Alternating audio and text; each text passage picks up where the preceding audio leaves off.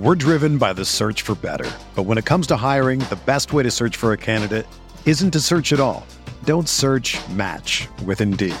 Indeed is your matching and hiring platform with over 350 million global monthly visitors, according to Indeed data, and a matching engine that helps you find quality candidates fast.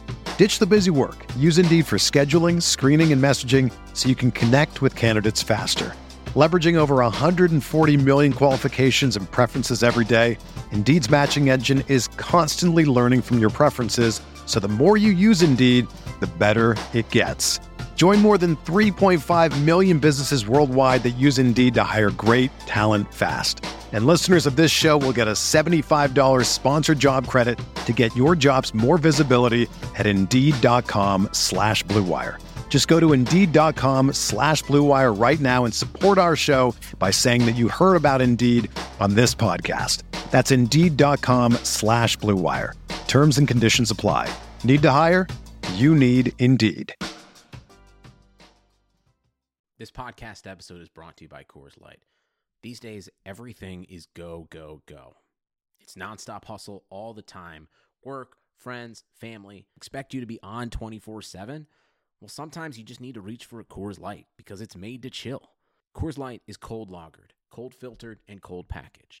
It's as crisp and refreshing as the Colorado Rockies. It is literally made to chill. Coors Light is the one I choose when I need to unwind. So when you want to hit reset, reach for the beer that's made to chill. Get Coors Light in the new look delivered straight to your door with Drizzly or Instacart. Celebrate responsibly. Coors Brewing Company, Golden, Colorado. Support for this podcast comes from US Bank. When it's time for a new credit card, the best ones do way more than just buy stuff. And that's why US Bank offers credit cards that make every day more rewarding. Earn cash back, score points when you shop, dine out, travel, or binge watch, or get a low intro APR. US Bank credit cards were designed to fit your lifestyle. So make every day more rewarding and check out usbank.com slash credit card. US Bank credit cards are issued by US Bank National Association ND. Some restrictions may apply. Member FDIC.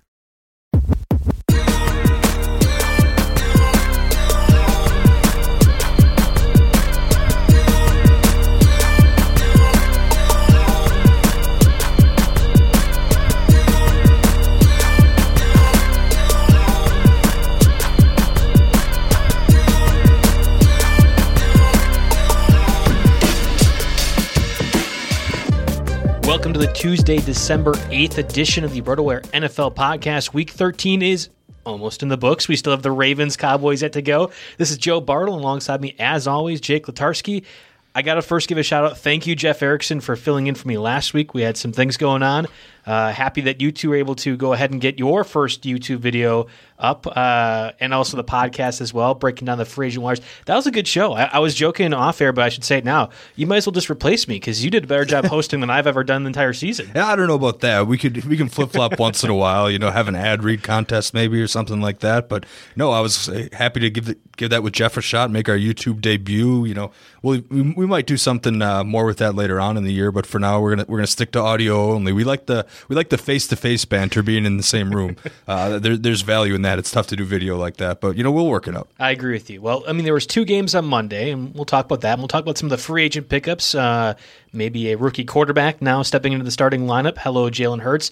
Before we get to that, though, I want to get a word from our sponsors, PropSwap. Smart sports bettors always know where to find the best odds before placing a bet, and that's why smart sport bettors always use PropSwap. You can always find the best odds on PropSwap because you're buying directly from other bettors like yourself. See a ticket you like, but they think the price is just too high? Submit a bid for the price you think that's fair, and then buy it.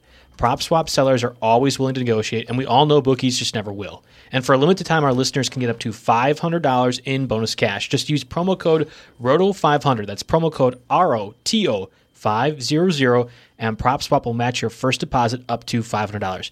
Become a smarter sports bettor today. Go to propswap.com or download the PropSwap app. All right.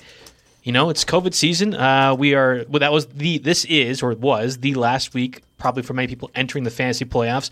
Two Monday night games going on because of COVID season. We had Pittsburgh versus Washington. We had the undefeated team, the last undefeated team, go down. And we also had a pretty good one in the Bills and Niners take place last night. I'll be honest with you right now, and to the listeners, I did not watch that Steelers Washington game. I was in the middle preparing for Roto Hoops, which went swimmingly, except for Shannon destroyed me completely uh, when I was trying to cover him on defense. But other than that, I was I was doing great.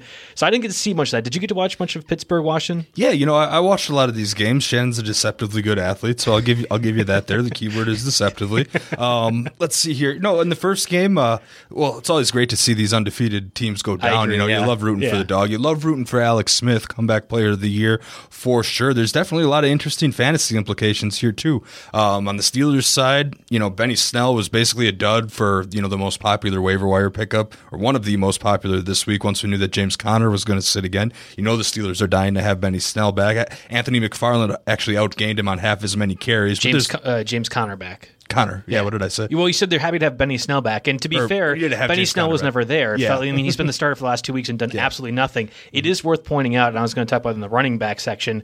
Uh, uh, Conner is likely to be back next week. They, Yes, the Steelers yeah. Mm-hmm. have indicated that's going to be the case. So you can drop Benny Snell now. You can stop hating your two points that you get from him every single week. Yeah, Conner back just in time for the Vegas League playoffs for me. I'm loving that. Diontae Johnson, man, he's a target machine. and He's going to be an interesting person to try to gauge where he's going to go in drafts this upcoming year because, you know, maybe he's not quite Antonio Brown, but, you know, if Big Ben, of course, sticks around, he's going to keep feeding Diontae Johnson the ball. There were drives where he just keyed in on Johnson, period. And you know, Johnson had had a, uh, had a drop. Steelers had some drop issues in this game, but uh, overall, he's an excellent fantasy target here on the Washington side. Um, you know, I, I touched on Alex Smith. The big story is Antonio Gibson going Yep. down early with a toe injury. I haven't seen anything new on that lately. You know, you see the Twitter doctors out there that think he's got turf toe, which would imply you know an absence maybe beyond this week. So definitely watch that. Watch for that. You know.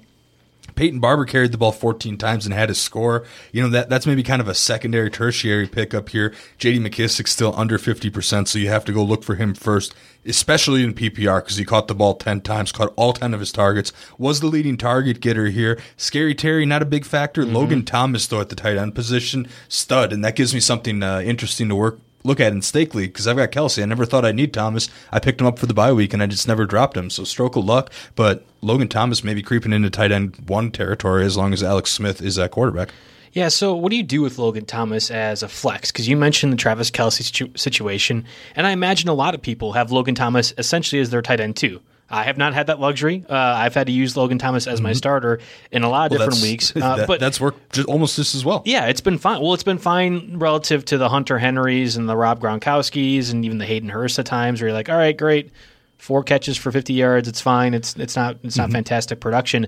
But now with this game against the Steelers, which was the best defense in the league, you know, prior to this past week, do you feel comfortable saying Logan Thomas is now a flex consideration or somebody you mm-hmm. have to have as a flex in your lineup? Yeah, so to put it in perspective, I'm going to be looking at Logan Thomas or the return of Mark Ingram. I guess I put Thomas ahead of him there. I'm looking at Logan Thomas or Gio Bernard as a flex. Hmm. And, and Bernard has been playing well. You think Mixon's maybe hinting at coming back, but we don't really know. It'll be Logan Thomas or Michael Pittman in the flex. So, like, those are the kind of decisions I'm looking at, and it'll definitely warrant consideration. Um, so, yeah, if you can if you can catch a good tight end that's getting double digit targets, I mean, double digit targets for any tight end Yeah. in 2020 is absolutely enough to put him on the radar. I mean, that's the whole reason he's been on this show now four or five times. Where great, he's not producing a lot. It's Alex Smith or Kyle Allen throwing him the ball. Those aren't great quarterbacks and it's not great offense, but he's at least getting the looks and finally able to capitalize against the Steelers, which is kind of impressive. You mentioned McKissic. Let's go back to him a little bit though. In a PPR format, I, I bet you, like, I wish we could sort it on uh, Yahoo where the qualifications for a roster are different for the leagues because in standard scoring, you're probably not using JD McKissic. In PPR, you not only have him on your roster, you're probably starting him. So there's probably a difference in there somewhere.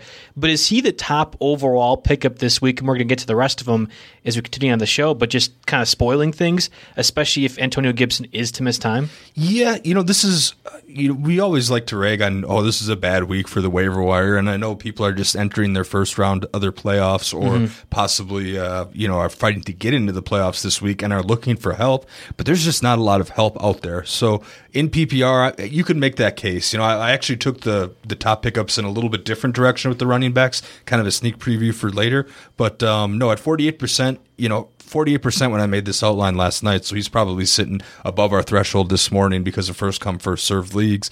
Uh, yeah, you, you, have to go out and get someone like that, uh, presuming that Gibson's out. Even even Barber gets on the radar, you know, in deeper leagues if you have to, because you, you want to add depth going in. You know, if you're a Gibson owner, you were definitely counting on him, and maybe you weren't so worried about depth. Maybe you were streaming a second defense. You know, maybe you were taking wide receiver flyers from young guys that might pan out towards the end of the year, and you might not be able to afford that luxury. So, yeah, both of those guys are in play. This is a team that, if they're going to be successful, is going to be close to an even run pass split. I'll go a different direction. If you're debating between a Peyton Barber and a second defense. And, and, we're going to talk defenses at the end of the podcast, who to pick up for this week. But I've been telling everyone, whether I do my radio hits or, you know, on podcast now or Sirius XM, the way I'm planning for the playoffs and entering the playoffs is looking at quarterback, kicker, and defense for multi week usage. So it's the same mm-hmm. reason why the Packers were a top pickup for us three or four weeks ago because of the strength of schedule during this time period. There's other ones that you can think about as well.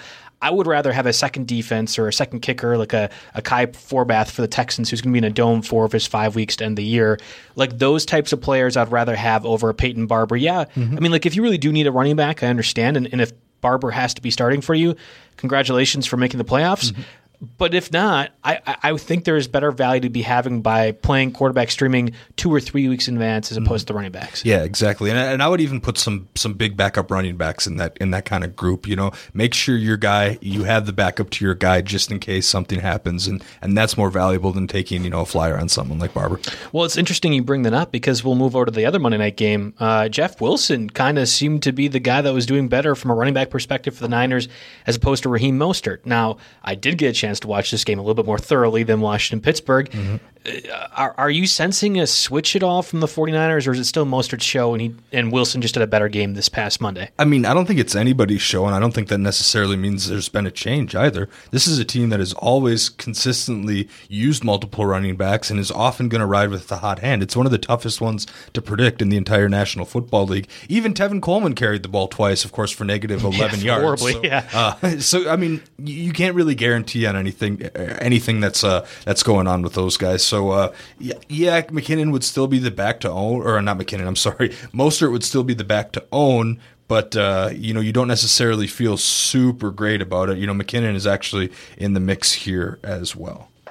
Yeah, uh, Wilson had what I think 59 total yards. He had five targets, which is always an incredible thing to me. Mm-hmm. When you talk about Tevin Coleman when you talk about Jerick McKinnon, the money the Niners invested in those two running backs specifically over the years, and guys that you'd imagine be pass catchers. And then you have Jeff Wilson You have five targets on the day. It's it's interesting. Uh, the Niners face Washington, who they play or who played also on Monday.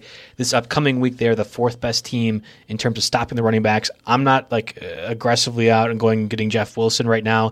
Mm-hmm. I actually kind of disagree. I think Mostert is. If you were going to say there's going to be a starting running back for the Niners, it's Mostert. He mm-hmm. brings the most explosiveness every single week, and Wilson is kind of the touchdown hog towards the goal line. Yep. But so long as Nick Mullen is the quarterback, I'm not sure how many goal line opportunities mm-hmm. the Niners truly have. Now, Jimmy Garoppolo and George Kittle could theoretically make a comeback before the end of the year, but that might be dashed now because the Niners are more or less out of the playoff race for the NFC. They had a real mm-hmm. shot at making it. They just had to not lose this one, and the Bills had a more or less convincing victory this Monday. Yeah, yeah, absolutely. There's a couple other things to touch on here. Of course, Deebo Samuel coming back into the mix here for San Francisco had as many targets as Aiyuk. Aiyuk outperformed him in yards, and he got the touchdown, of course. But Samuel definitely on the radar here. And then moving over to the Buffalo side, of course, you've got Cole Beasley and Stefon Diggs both having pretty studly games here. Um, the running back situation is the one that I want to bring attention to here because uh, Singletary and Moss, of course, Singletary only 3.4 yards per carry, but 18 carries to Moss's three. I don't know if you caught this in the beginning, but Moss fumbled mm-hmm. down in the red zone, which led to a pretty easy score for uh, San Francisco early on. So that was uh, that was a big part of the reason that uh, I would presume that they went to Singletary. It's not as if either of them was particularly effective in this one until you know maybe kind of the end there. So. I disagree. I like every time I watch Singletary, he explodes off the tape and it's blasphemy here, especially in RotoWire, to counter anything Mario says because he's the smartest guy I know when it comes to NFL. And then John McKechnie is probably number two in that regards. But they both thought Zach Moss was going to be a better player than Devin Singletary, and I, I, I never saw it, especially after what we saw from Singletary last season. But I thought Monday night, uh, this past game, really reinforced the idea that Singletary is an explosive player, and I've never seen the explosiveness from Zach Moss at all this season. I know you rostered Moss in a couple different leagues this year. Uh, like it's it's too late for Moss to be Mm-hmm. fancy relevant this fact like at, at this late in the season. But next year, like what do you even think of this Bills running back situation? And are you buying one more than the other at this point? Yeah, next year I would imagine Moss is like an eighth round pick or later, and Singletary probably sneaks back into the fifth or sixth round. Is That's basically about- what was this year. Yeah, is is how I would how I would kind of project that. Yeah, see, I thought I was going to get cute, and I was just going to. I I couldn't do enough to research or whatever to make a decision. Bought both of the guys. Moss Right. has since been cut, and I haven't started Singletary in you, You know three can't. four weeks. Thanks to Wayne Gallman, fortunately, because uh, that's been the savior, the you know the secret savior there. But That's uh, that's the yeah. a, a sentence that 2020 deserves. Wayne Gallman is the savior for your fantasy teams, and you're right. My stake league team is now flourished thanks in large part. Mm-hmm. We're both Wayne sneaking, Gallman. or you're you're well in the uh, eater division, and I'm like, I don't know. I beat Aaron by like 50 points this week, or maybe or maybe it's like I'm, I'm sneaking up. I'm going to What get was your there. what was your point total uh, this week? buck 40. A buck forty, and Herb, who was at the very end of the cutoff, is going to set at like 110, 112. So it's possible. Well, you you Mm-hmm. We're making moves. We're you making are, moves. Uh, on the podcast with the guy that's now scored the most points in stake league history. Because last Mm-hmm. I know. I heard Liz talking about that on the show Did he yesterday. really? Yeah, Ah, he there was we like, "Well. Joe put up like 200 points.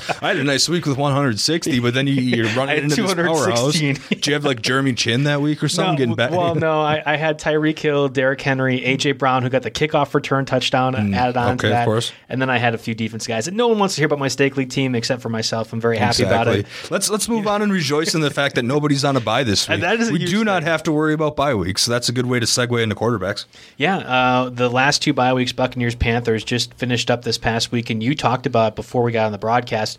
The Buccaneers' rest of season schedule is probably the most potent when it comes to quarterbacks and maybe even wide receivers too, right? I mean, like that's that's a good scenario if you have Tom Brady entering the fantasy playoffs that he could be a, a good boon for you. Yeah, we have a kind of a new feature on the website. It's right at the top of our NFL masthead called Strength of Schedule, and um, and yeah, the Buccaneers they're our our metric that we call it schedule favorability score here, and it's out of 100, and the Buccaneers are 100 out of 100. You've got Minnesota, Atlanta, Detroit, Atlanta. I mean, you know, hallelujah if you're a Tom Brady owner, especially one that's got to go all four weeks, because I think he while I've ripped on him for not passing the eye test and maybe dead arming a couple in the past, you know, he's got enough weapons and the Yeah, matchups are glorious enough that, you know, I, you know, I can swallow and get through it. You know, I've got him in one league where I'm going to be, I'm going to be like maybe squeaking into the sixth seed depending on how it goes tonight. And, uh, I'm hoping that I actually get to use him in the playoffs because I'm happy about that. I'm flipping this script because it's relevant to our conversation. We normally do the drops for each position at the end after we run things down, but I actually had to make a tough call this week. This is the only league that the fantasy playoffs started this past week. Every other league, it's going to be starting next week, but it's because it's a two week league. So I I'm playing one of my family members. It's a very competitive rivalry family uh, situation. We both ended up scoring 119 points, which is by far way more points in this scoring setting than normally anybody has. But it's a two week thing. So I had to drop, or not, I had to bench Tom Brady, who was my starting quarterback, and I picked up Philip Rivers. When I picked up Philip Rivers, it meant I dropped Cam Newton. Now, that's going to be an interesting thing for a lot of people because Newton was benched towards the end of that game, whether mm-hmm. it was the Patriots running up the score or just ineffectiveness with Jarrett Stidham playing. Like, what do you think of Cam Newton's stats moving forward? Where do you find him? He had two rushing touchdowns, but once again was just miserable when it comes to passing the ball. Yeah, that's a tough one. I mean, I would almost agree with you and say you'd rather want to stream. You want to look to guys, you know, that we'll talk about in a little bit here, guys like Phil Rivers, even Baker Mayfield, maybe not this week. You know, it's a tough week for streamers, admittedly, but you know, most of those guys you would you would want to think would be better options than uh, than Cam Newton. Then Cam Newton at this point. Yeah, That's I mean, you're felt, too. relying on the rushing floor, Right. You know, and that's not going to come every week. And yeah, he had a 22 something point this week, but he was in single digits the week before. So you know, what are you going to have more of in these last four weeks? If you put, I mean, granted, you didn't have to pay a high price for Cam Newton, so it shouldn't really affect you know the rest of your roster Mm-hmm. and your playoff status. But I I don't feel good about him as my starting quarterback heading into the playoffs by any means. Nah, Neither did I. So I, I picked up Philip Rivers, who actually ended up underperforming what Newton's fantasy totals were, but that's fine. Like it's interesting. I mean, you talked about the lackluster streamer options this week, and I would be curious to look at weeks 14, 15, and 16 from a fantasy perspective and see just how many good quarterbacks are really available. I, have a feeling a lot of people have taken the advice and, and, the stuff that I've been doing as well, planning accordingly with two, three, four quarterbacks maybe on your roster for the situation because you on go, your radar, not on your roster. Right? I have three quarterbacks on my roster. That's in in crazy, a, man. Well, it's Jared Goff, Matt Ryan, and, and uh, man, I forgot who that one was. And and I had to. I mean, like the other like the running backs the running backs really aren't very deep, right? Like you mm-hmm. can maybe roster up to 40 guys, 50 guys and be like, okay, yeah, they could give you something. And you'll talk about a little bit more guys that maybe you want to just have backups for. But I feel like the running back position is so, so sh- shallow this year that mm-hmm. might as well. And then when you have deep wide receivers, in the case of this league, I do, you can kind of afford to pick and choose with those. And in our dynasty league, I have three quarterbacks as well. Like I, I think having multiple quarterbacks this part of the season actually makes a lot more sense. Mm-hmm. Yeah, I mean, just keep in mind that the uh, the schedule is narrowing down, and you're looking at those matchups. And uh, usually, if you have three quarterbacks and you look ahead to your next 3 mm-hmm. four matchups, there's one that says, "Okay, I'm probably not starting this guy in any of them," right. and then they would be the first on your chopping block for the week here. But you're doing it to remove that option from somebody else too. Mm-hmm. But I mean, if they have, if they have bad matchups, though, don't you want somebody else to pick them up? Yeah, I mean, I guess like if I'm throwing Tom Brady in the waiver wire, though, obviously yeah. he's doing well, I mean, great. But I'm just saying, like, like throwing a Cam Newton too. Like there's still that rushing floor, and, and we'll I'm going to talk about here because Philip Rivers is probably the best option. He fits our, our threshold under 50% own, or rostered on Yahoo at 40% going against the Raiders. Obviously, the Raiders had a pretty back and forth game against the Jets this past week. Sam Darnold had some fantasy relevance as a result. I think Philip Rivers can easily do that as well. But to your point, Rivers has another matchup against the Texans the following week as well. So mm-hmm. he's a guy that you could probably start over the course of two weeks. Yeah, I mean, the recent games for Rivers have certainly been encouraging. You know, 19, 18, 21, 16 fantasy points. Oh, definitely better than what you got over the first five weeks of the season. Mm-hmm. And the mm-hmm. biggest difference for Rivers is he suddenly decided, oh, yeah, I have T.Y. Hilton on my team. I might, I might try and use him a little bit, and that seems to be working. But there's also been a lot of uh, a little bit of game flow here. You know, the Texans are, are one of the better matchups, and then uh, and then uh, they they pretty much had a pass the whole time against uh, Tennessee the week before when they were getting smoked. So uh, you know the game flow is definitely helping his case, but there's still something left in the tank, and he's he's fantasy relevant. If you were you know if you were flipping around between Matt Ryan, maybe Carson Wentz, you know, uh, just some of these fringe guys, he might rise to the top of that list here because the guy we recommended last week, Kirk Cousins, is all the way up to 69%. So yep. he's pretty much off the radar. Yeah, absolutely. Um, it's interesting. I think Rivers probably becomes – close to a top 10 quarterback for me. I'd have to look at the rest of the guys. And normally Jeff Erickson puts out his weekly rankings, and mm-hmm. I'll be kind of curious to see where Philip Rivers fits into that category. But he's near the top when it comes to the Raiders defense mm-hmm. and just how miserable they have been. Again, Sam Darnold was really pretty good from a fantasy quarterback perspective relative to yeah. a lot of guys. So, mm-hmm. uh, and, and, and, streamers are pretty light this week too. Exactly. That's what I want to make yes. because I mean, you know, I jotted down here Baker Mayfield thirty eight percent versus Baltimore had a great game, but you know, I, I don't really trust that because the, mm-hmm. the, week before, yeah, Jeff and I had this wrong. We were kind of ragging on him for like, yeah, he had an okay fantasy game, but he did not look good as, as a quarterback. You know, even Tua in a shootout against Kansas City, eh, you know, Dalton thirteen percent at Cincinnati, but you know, if you're Pass talking about starting well, yep. Dalton, Lock, Darnold, your chances are, you know, you're really not involved in the playoff picture anymore. But the one guy that kind of emerged that intrigues me a little bit, who we maybe should have just led with, but Jalen Hurts, he's pretty much available everywhere. Yep. Came in the game against the Packers, uh, you know, over Carson Wentz.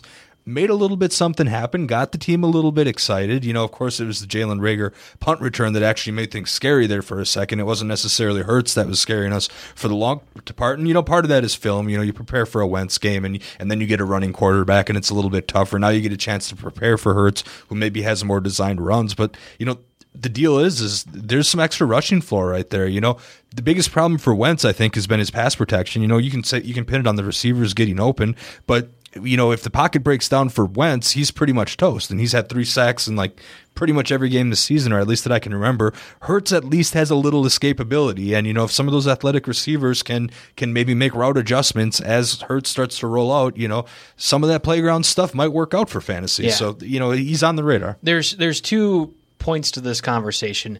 A, once the Packers decided to actually contain him in the pocket, I thought Hurts is really limited. Those last two drives, he didn't look as electric as he did when he first came to the game. Mm-hmm. Now, should Mike Pettine and the Packers defense have adjusted to that when they saw Hurts in there? Yes. I'm not surprised that they didn't, but yes, that, that should have been able to occur. The other part of this is that Hurts plays the Saints this week, and I and I I think I'm worried about that. And I say it with some hesitation because the Saints defense at times has not been all that good. And for whatever the reason, they seem to waffle year to year. Like last year, they weren't good. This year, they are good. The year before, you know, like it's mm-hmm. a year to year cycle for that Saints defense. And I don't understand. Yep. So facing the Saints, it's hard. I, I, that's going to be a hard matchup for them, especially with the offensive line concerns that the Eagles have. However, I think Hurts has to be one of your top pickup considerations because he plays a really, really juicy schedule the following two weeks, and that's going to be in the fantasy playoffs. Now, you talk about do you really want to start Sam Darnold during your fantasy playoffs? No. I mean, like, I feel like it's kind of the same thing, but just look at it. I mean, the, the Eagles end up playing, again, the Saints this week, the Cardinals the next week and the Dallas Cowboys week 16. And you also have to remember the receivers for the Eagles are, are starting to get healthy. You know, we've had Alshon Jeffery back. He hasn't been a huge impact guy. Kind of same thing with Zach Ertz, but now they can go more to some of those two tight end sets that I think they wanted to do at the start of the season. So yeah, the offensive line's still a problem. Will receivers getting open maybe be a little bit less of a problem? I don't know if it's enough to make a difference, but there's there's, there's reason for optimism here as long as uh, Hurts ends Week 14 as the starting quarterback, I think he should be on your fantasy roster the ensuing weeks because he could be consideration. If nothing else, you are taking away a fantasy asset from somebody else that could pick him up. That's that's how I see it. Uh, and and again, this is more of a lackluster free agent edition of the podcast. So uh, J.D. McKissic probably is number one for me. A few of these wide receivers, if they who are very close to the threshold, I'd consider. But Hurts is right up there. Would you say the same thing? Yeah, yeah, I'd say so. There's a, there's a couple other running backs I do want to draw some attention to, um, and you know maybe we can jump into that here pretty soon. But uh, but yeah, overall, I think you've got that peg pretty right. Two QB leagues. Colt McCoy got the first win that an NFC East quarterback has had this season over a winning team. I'm not sure if you what saw that stat or not. Yeah, I know. It's and I think this is his first win since 2014 or 15. It's just incredible. So kudos to uh, Colt McCoy for doing it and getting the W for the Giants against the Seahawks, which I never would have imagined. I, like obviously, if you are debating between Colt McCoy, you are in a two QB league, and even then, I'm not sure I'm that comfortable with it. Mm-hmm. Uh, Brees might also be eligible to be picked up in your leagues. He's possibly coming off of IR this week. Yeah, he's uh, he's just eligible to yeah. come off IR. But then I typed his name in, and he was 64 percent rostered in Yahoo leagues. Yeah. I, it's the only explanation I can think of is that if you picked up Drew Brees, you probably started off owing a bunch, and then and, and, I was going to say people finally found out they had injured reserve spots in Yahoo. That's that's what it was because we've done, been be doing it, this yeah. podcast for the first 4 mm-hmm. or five weeks. You're like, why is this guy who is X hurt not more or like more rostered. Oh yeah, it's because they might not have injured reserve spot. Anyway, mm-hmm. I'm not like excited about starting Drew Brees, especially against the Eagles. Actually, I think that's going to be kind of a, a, difficult matchup, but we'll have to see what his status is moving forward. Let's go over to the running backs. We talked about with J.D. McKissic.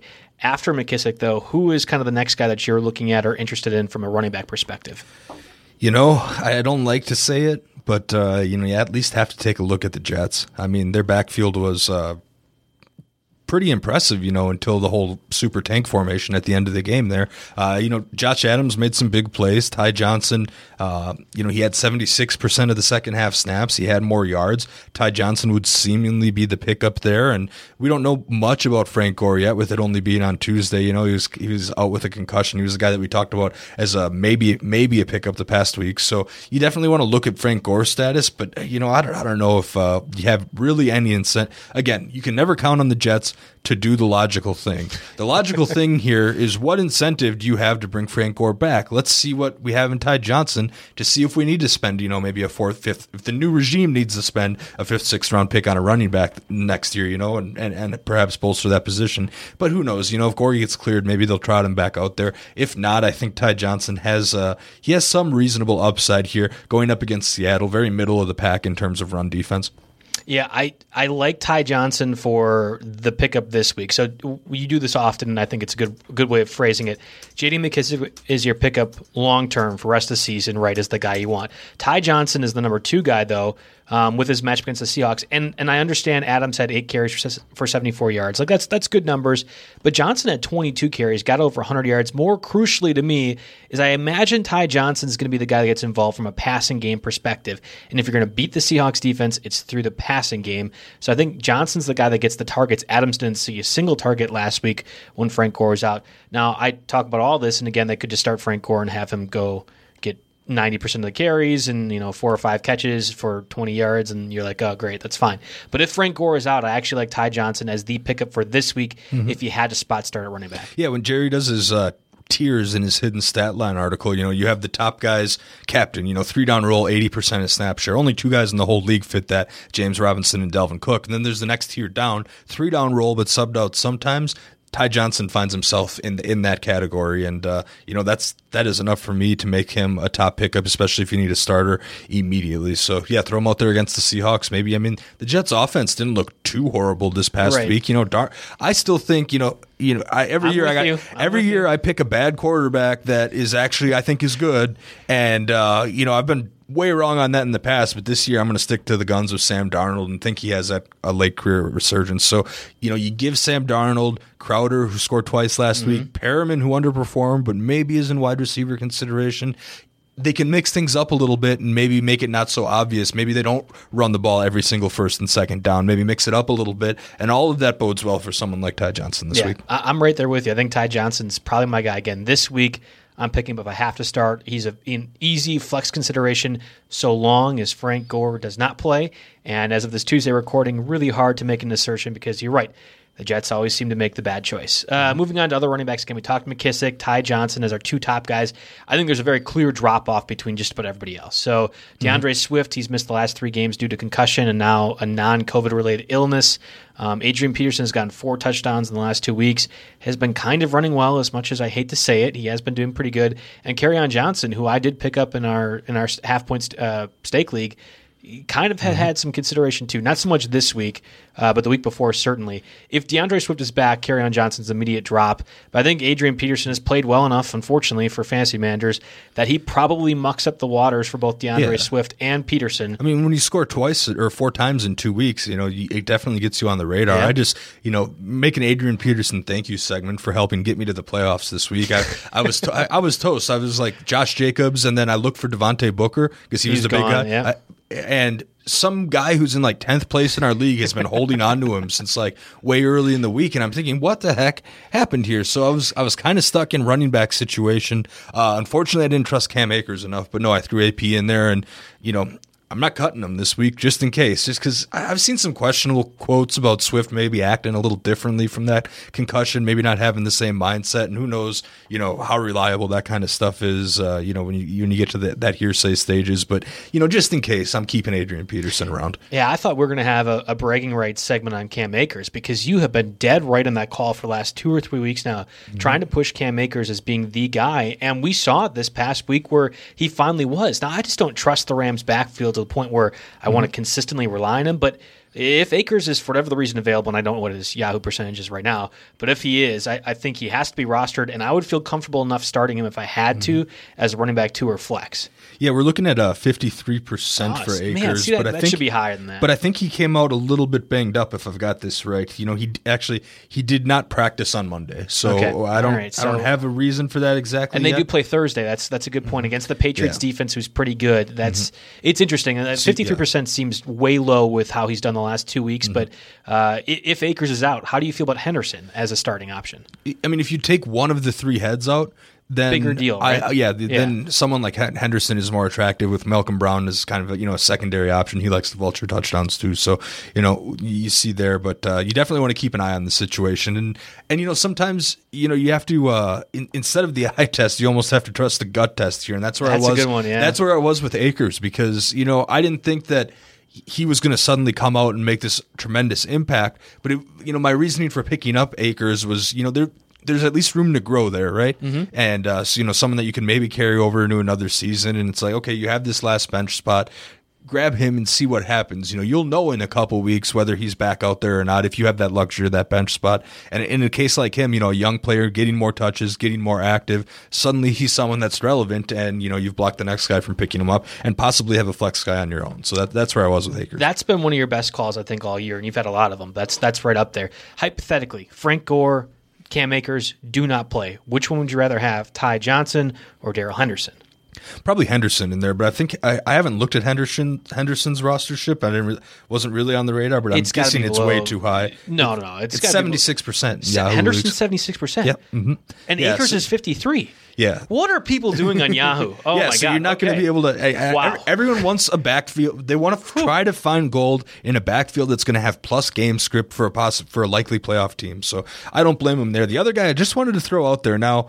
Again, I watched this Kansas City Denver game pretty close on Sunday night. I was almost yelling at the TV, not because I see my stake in the game was to have Chiefs players do bad. So the clock was my friend when I was watching that game. It is the worst way to watch a football game. You just, it's Chiefs just game. agony the entire time. Thank you, uh, New Glarus Moonmen, for helping me through that.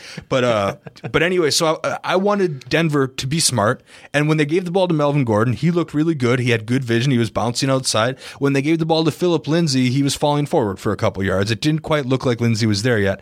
Nonetheless, if they're still going to split carries, I saw that Philip Lindsay is only 44% rostered in Yahoo leagues, so he technically meets our threshold and might be a little more attractive than, you know, say an Adrian Peterson for a one week type deal. You know, I just wanted to throw that name out there. I will say that I am a, a masochist, so I've watched far too many Broncos games this year. Mm-hmm. The Gordon looks better than Lindsay take has been more wrong than it has been right. You were correct in the sense that Gordon did look well against the Chiefs, Mm-hmm. but I think Lindsay actually has ran much better than Melvin Gordon has for much of the stretch. Right. It just was a weird thing this overall. I have Lindsay just about everywhere with the guys that if Melvin Gordon is out, Philip Lindsay becomes a pretty easy starter. Yeah, the reverse occurs. I, I'm basing my assessment on the eye test of a one game sample size. So if you want to make that assertion, I can't argue with it a ton. All right, so we had talked strategy for entering the fantasy playoffs when it comes to quarterbacks, and I, I mentioned quarterbacks, kicker, defense.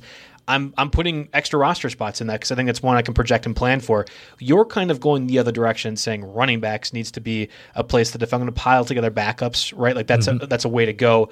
Is there certain backups that you're interested in more than others, um, whether it Yeah. be for your team or for others to block? I narrowed it down to four guys that you definitely want to have their backup, especially if you've got the big, you know, the big gun here. Um, no, he did miss last week with an appendix situation, Appendectomy. an appendectomy, Just Yep, like what yep. I had, Yeah, You've been Two- through this two weeks Um, out. and this is one that again, you're not necessarily picking him up for week 14, but you know, 15, 16.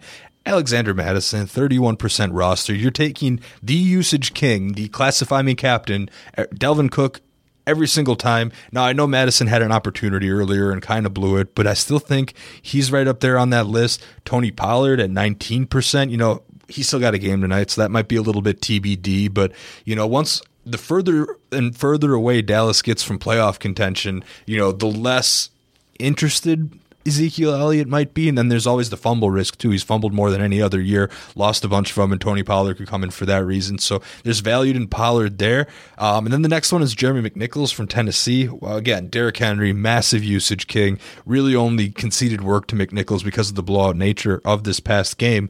But uh, McNichols is the other guy who I think you have to have if Yes. you're uh, if you're a Henry owner.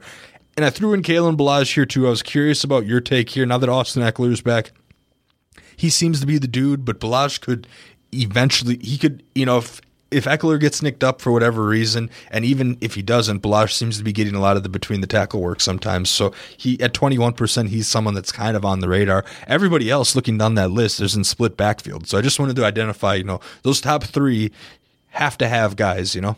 I really love the McNichols call. I, I'm for whatever the reason, if Darrell Henderson is 76% rostered in Yahoo leagues, there should be absolutely no way on the face of the earth McNichols is under or around 1% rostered because it's a clear, obvious situation. And, and we've seen D'Onta Foreman do some things kind of a little bit three or four weeks back as like the Foreman guy. didn't play last week. Uh, well, I don't know. I he, Foreman's gotten like 10 or 14 snaps three weeks ago. And I, and I was like, well, maybe he didn't need get to any pick carries or or targets or anything Okay. like that this week. Good. I mean, that's fine. Uh, this reinforces the idea because I think McNichols is very clearly the backup for the for the Titans. And if you have Derrick Henry, if you don't have Derrick Henry, the idea of having the very clear running back for the Titans offense is an, a significant advantage, just like Devontae Booker was the very clear running back for if Josh Jacobs were to get hurt. There is absolutely no reason McNichols should be at 1% rostered right now.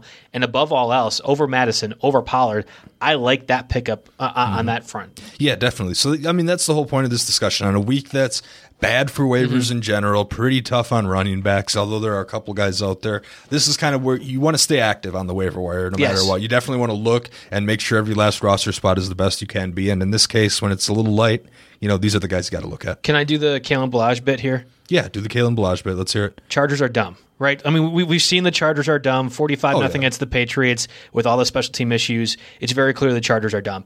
Ballage playing is like the epitome of the Chargers being dumb in the same way that they have done with Melvin Gordon getting snaps with Austin Ekeler, with Joshua Kelley early in the year getting snaps. They they don't want Austin Ekeler to be the bell cow. It just they they Mm-hmm. don't want it because they're dumb. That's what the Chargers are. So Ballage is going to get playing time regardless if Ekeler is healthy or not. If Ekeler were to go out, you're going to see Ballage get closer to 60% as opposed to the 40% he's at now. And then a Josh Jackson or Troymaine Pope or whatever scrub they Mm-hmm. I mean, want that- will be that- that. That's, still that enough works. to tip the scales to a maybe flex option, though. Well, I think Ballage is probably rostered in enough spots under that idea, under that premise that he's still getting seven or eight carries. I mean, they were losing forty-five nothing. He has eight carries for thirty-five yards. I, like I'm not Ballage doesn't fit in the same backup category in the in the way Mattison, Pollard, and McNichols do, but I think he's still a guy that could be on your roster heading into the you know into playoffs with that same premise. So I, I agree with you on that, but I, I wanted to sneak it in there. Chargers are dumb. Very clear, forty-five nothing loss that we should just be mocking the Chargers endlessly. That's kind of my t- my take. Yep. Yeah, I hear you. No, no objections there. Um, from the running backs dropping percentage, like we, we, Duke Johnson probably out skis now that David Johnson's back.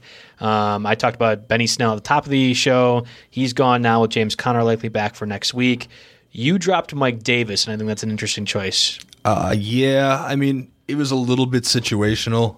Um, I wanted to block the John Johnu Smith Mm-hmm. owner from picking up Ferkser, and with Mike, you know, Mike Davis on a bye, roster spots tight, Christian McCaffrey presumably coming back, and Mike Davis the last three four weeks has been not what Mike Davis has been in the three four weeks since taking over for McCaffrey. So you've got the downtrend, the job loss coming, the bye week that made me drop him in a ten team league. I think you can do the same thing. Twelve teams where it gets interesting. Yeah, I I think I'm gonna hold like I am in a 12 team. I'm gonna hold on to Davis, but right now it's you know it's between the Wayne Gallmans of the world are very clear starters. I still have Ezekiel. I like that's in my starting lineup, and I'm not happy about it, but you kind of have to kind of deal. I made the stupid error of uh, you know kicking myself.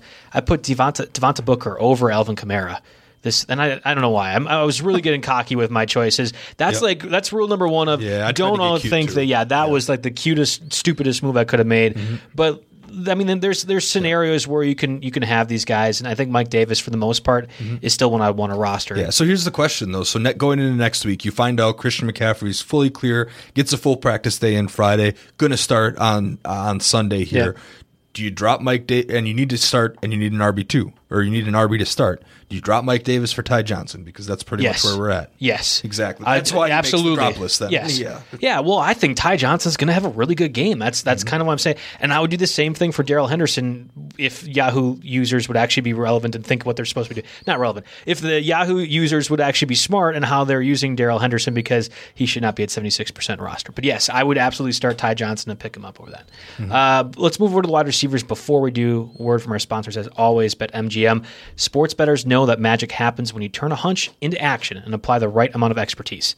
That's why BetMGM has teamed up with RotoWire to offer new BetMGM customers a free six-month RotoWire subscription when they place their first bet. Register on a BetMGM app or website, and once you make your first sports deposit wager, you receive a season's uh, length of RotoWire's unmatched sports insight. Find out why BetMGM is the king of sportsbooks by signing up and placing your first bet today. Visit BetMGM.com for terms and conditions. 21 years or older to wager. Colorado, Indiana, New Jersey, Nevada, Tennessee, and West Virginia only. Please remember to gamble responsibly. And if you have a gambling problem, call 1 800 1 800 522 4700 in Colorado and Nevada, 1 800 Gambler in New Jersey and West Virginia. In Tennessee, call or text Redline at 800 889 9789. If you or someone you know has a gambling problem wants help in Indiana, call 1 800 9 with it. And again, this pro- promotional offer is not available in Nevada. So moving over to the wide receivers. We talked running back, quarterback, wide receivers. Uh, Keke Coutee was going to be the popular ad for a lot of people based off of the Will Fuller suspension. Um, we have Rashad Perriman that we kind of talked about, or he talked about with Jeff last week. Gabriel Davis, little Collin Johnson as well with Jacksonville. Uh, that clearly turned out not to be the case in terms of Keke Coutee because we had Chad Hansen of all people be like the second or third target for the Texans passing attack, and that's a relevant name. Whoever is that guy, because Deshaun Watson and company are going to have to pass to continue to be competitive throughout now- these games. Hey, now here. Keke had nine targets and caught eight of them for 141 Okay, yards. fine, so I'm not going to say that okay. didn't work. Yes, you're right. Hansen was interesting. He ended up with seven targets, caught five for 101. But part of this is uh, I remember Brandin Cooks left, and I think he was being evaluated for concussion, and then Oh, he came no. back. So Oh, that okay. So he must have been cleared. Um, Yeah, I- Shows I how little I care about Texans. I wasn't watching the Texans, but as a as someone who rosters Brandin Cooks in multiple places, you know, he was always like my third, fourth wide receiver flex. I thought, hey, maybe this could Yeah. work with Hopkins Okay. Anyway, so I, I've got him in a couple places, and I've held on to him. He still ended up with a pretty decent game, eight targets, uh, caught five for sixty five yards in that one. Um, yeah, Hansen's okay, but if Cooks plays the full game, you know, maybe I'm not quite as interested. Duke Johnson still managed six targets in this game, but uh, no, I think uh, Keke's uh, rostership should be. It feels so weird saying rostership. Anyway, uh, he, he's only at 27%. So he becomes possibly, again, it's not a great week for wide receivers. I'm gonna, we're going to name four or five guys that are on a similar tier, um, but the I don't know what I was there, thinking with big. the Coutee because obviously he had a great game. I, I was transposing something else for his yardage. That's yeah, it was good, good, call- good call on that for sure. Mm-hmm. Definitely not trying to take that away from you. It's interesting with Hansen. We we kind of were thinking um, like even like a Isaiah Coulter or like a, a Steven Mitchell who also got called from the practice squad at the same time Hansen did Mm-hmm. could be more of a factor. I I really do think whoever is the number three receiver with Cooks being one, Coutee being two of have some relevance. And and he got reverted to the practice squad. I assume Hansen will get called back up again. I, like this was against the Colts defense. That that should that should mean something, Mm-hmm. right? Like this happens with the Colts. Yeah, yeah, absolutely. And then, you know, the upcoming schedule, those the only kind of downside. It's not that Right. great. Got the Bears, who are, have been pretty good. I mean, all these teams are until week 16 against the Bengals. You've got the Bears, then the Colts again. Yep. Is Lightning going to strike twice? I don't know. That's tough to count That's on. hard, yep. And then you've got Cincinnati in championship week. So you keep Coutee on your roster, and then you maybe. Uh, Maybe sit him this week, depending on what your other options are, and, and be ready to deploy him in the next couple weeks. I think that's the way to go with him. You talk about the inverse of that matchup. T.Y. Hilton, you've mentioned already before with the Philip Rivers comment. Mm-hmm. Hilton kills the Texans. I, I would love to look at his pro football reference numbers and like go cross check against Texans compared to anybody else in his career because he always destroys them. And again, this was no different this past week as well. You said it yourself. Hilton plays the Texans again next week, or in two weeks, I should say.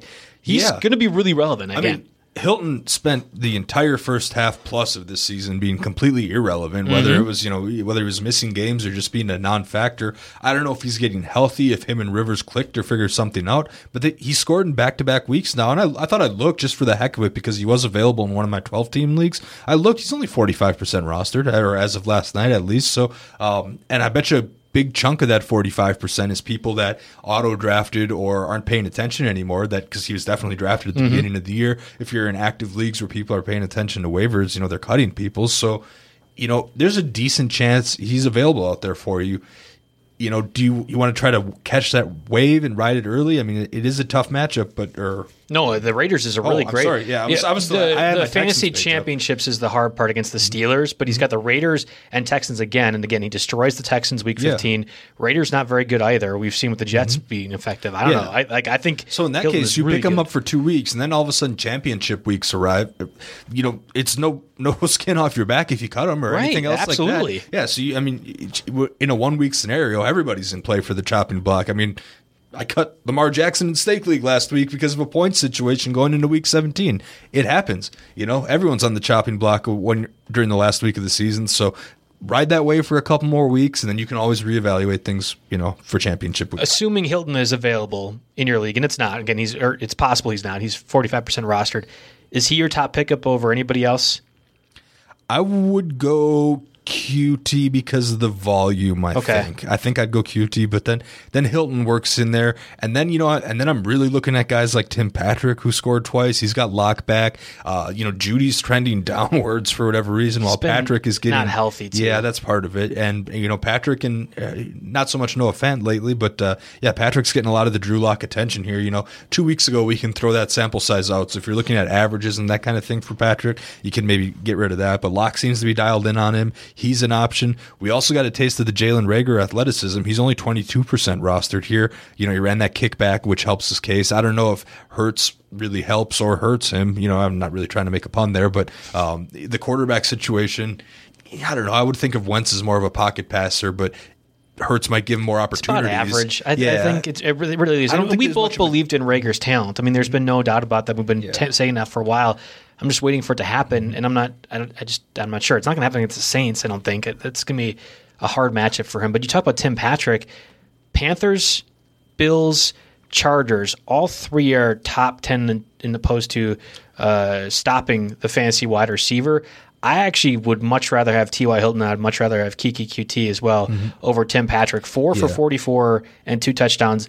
It isn't that great of a line. I, am mm-hmm. not. I'm not enamored with Tim Patrick, despite the Jerry Jeudy stuff and Drew Lock being back.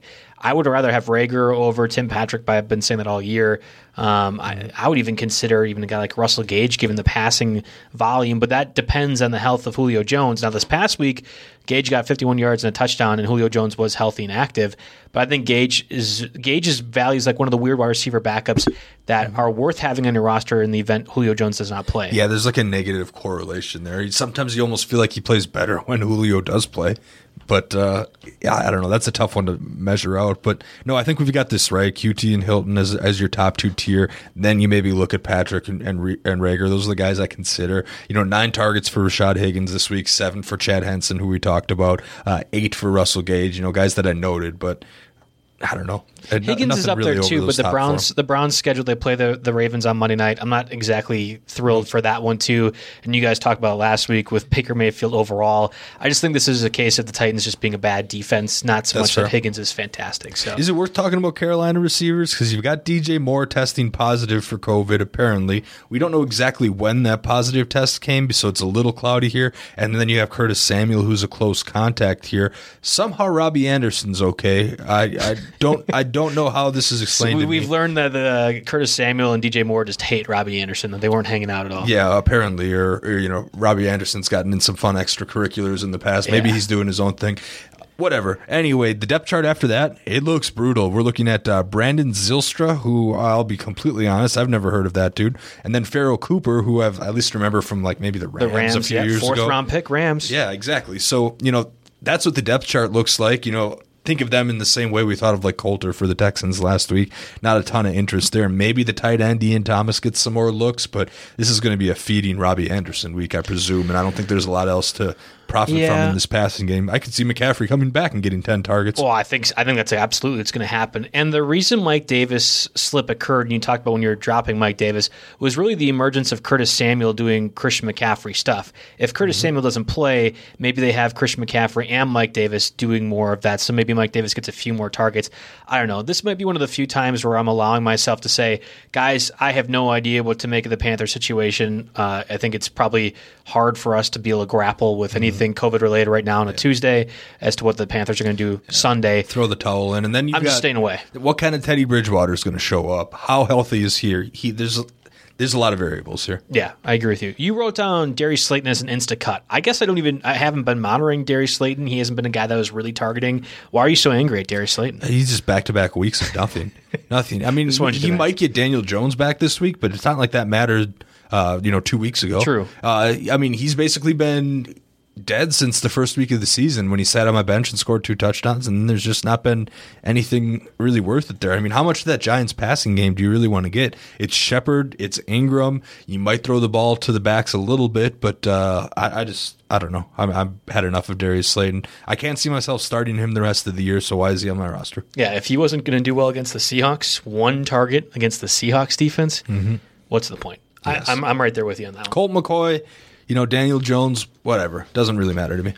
If Logan Thomas is available in your league, he, he's rostered only 40% of the leagues right now. I think he, he becomes another dude. guy that you're picking up as well. There's a lot of these guys that are close to the thresholds that I imagine for uh, listeners in deeper leagues this does not apply to, but I think he's certainly worth a pickup. He's been worth a pickup all week, though, or all season, I should say. So this isn't mm-hmm. Any big news. I don't know how to really yeah. you know talk more about it than what we had exactly. before. You know, we know what Logan Thomas is here. The guy that really stood out to me, though, is Dalton Schultz. And I know he's been a he's been the waiver wire. You can call it the Dalton Schultz tight end line this year. You know, we can just trademark it there. He's been a guy that we've talked about on and off. But the matchup against the Bengals here, you know, that's they're giving up the second most fantasy points per game to opposing tight ends in standard formats. So I, would look to go after Schultz and the Bengals if you need to stream a tight end this week. Yeah, I like that. Hopefully he doesn't do well tonight because I need Ezekiel Elliott to outscore Schultz with my eight point advantage, so I can make to the playoffs.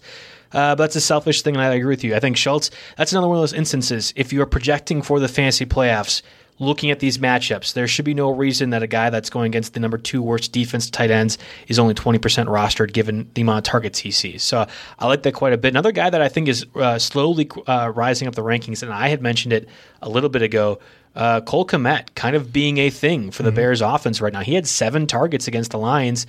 I don't really even think it's a Trubisky thing. The, the the coordinators and the coaches and whatever else, they have been really pushing their second round pick as a guy that's going to be relevant mm-hmm. in their offense. I don't think you're going to start him. I don't even know if you pick him up, but just knowing Cole Kmet is available and out there and kind of thinking about what you want to do with your depth tight end is a relevant conversation. Mm-hmm. Yeah, absolutely. You never know when adversity is going to hit the tight end position. The whole tight end position is adversity, so you don't know what you're going with that. Seven targets is notable, and the touchdown, of course, is uh, is notable as well there. So maybe that's something you think about.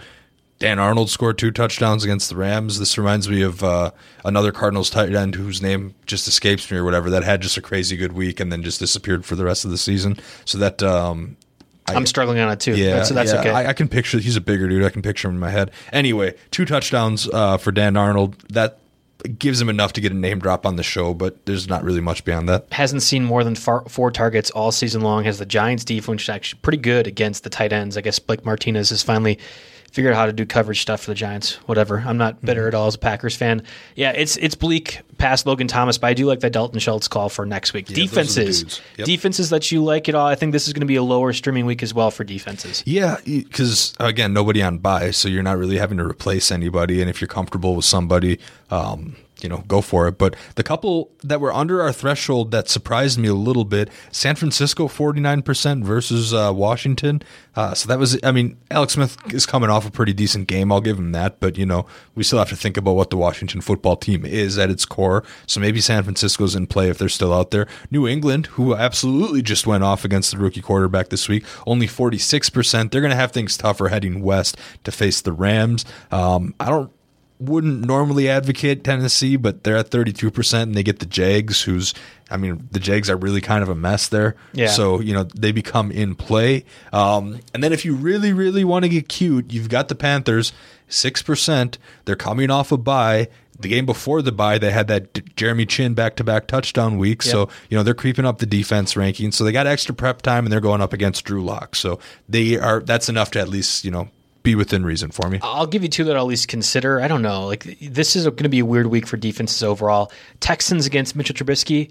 I think they can get close to a pass rush, maybe get some turnovers. Theoretically, if you get a special team score or something like that, that also matters. I, like I have the Texans rostered everywhere as my defense too, because they have decent enough matchups that if anything were to go differently, let's say David Montgomery was to be ruled out or something crazy like that, COVID, especially with how this year goes that makes me feel a lot more comfortable. And then the Cowboys against third string quarterback of the Bengals right now and Brandon Allen. Maybe uh, we see Ryan Finley again because Allen left that game with an injury. I don't know. You never want to. You never want to go with the Cowboys defense this year, but it's third string quarterback, right? Yeah, there, there's a there's a scale here, and sometimes that scale approaches really dire straits, and you have to think about it. I hope you don't have to do it. That's I hope you don't. I, li- I like your call with the bye week prepared Carolina defense against Denver as opposed to the Cowboys, mm-hmm. but Oh, you know, we it's not even just preparation, just you know, to have some extra days off Oh, I- your body at I this stage of the season. I- yeah, I think agree that's a, that's a solid X factor. You know, if, and if they were going to go play somebody like you know Kansas City, even Seattle, Yes. like any, Green Bay, any good offensive team, you know, I, I think maybe. But then you've got Denver, who looked decent against the Chiefs, but it's still Drew Lock after all. So you know, you look at the Panthers, who are, they have playmakers that can score, Yeah. and they're going to be fresh. That's enough for me if you're uh, if you're streaming in a 14 teamer and don't really like your top guys matchup. The one concern I'd have is it's a it's a coaching staff of a lot of college guys, so maybe they don't know how to prepare as well during a bye week as a you know seasoned NFL coach. But that's like We're so dig- far narrative. We're I digging deep into the I- narrative. yeah, we're digging. just- we're digging a narrative. It's trench not here. worth it. I, Yeah. I agree with you. I think the Panthers actually a sneaky good call. So Mm-hmm. that does it for us in the Tuesday edition of the RotoWire NFL podcast. Of course, any questions you have for us fantasy wise, you can shoot them at my Twitter, JB Fantasy Sports, or Jake's at Roto Jake. I did miss a user like Sunday right before kickoff. I. I, I try to check my Twitter. Please like get them a little before then so I can help you out better uh, because it's not always the first priority when I have 16 different lineups I'm setting. It'll only be eight, you know, starting this week so I can have that trimmed down a little bit. I'll, I'll do my best, but I will warn you that my Twitter questions have been almost exclusively college basketball these last couple weeks. Okay. The season's starting. No NBA yet. You know, EuroLeague a couple times a week. We forget about that. College Hoops is the only show in town, so definitely check out the content on that end. We're helping some uh, listeners win some money here, and uh, the prize pools are kicking up this year with it being the only show in town. These guys are starting to take it seriously. So, just a quick plug for our college basketball content. We're building a great community in the Discord, have some of the best tools around. So, give it a check out. And, and yeah, thanks in advance. Awesome. And best of luck for your fantasy playoff matchups this week.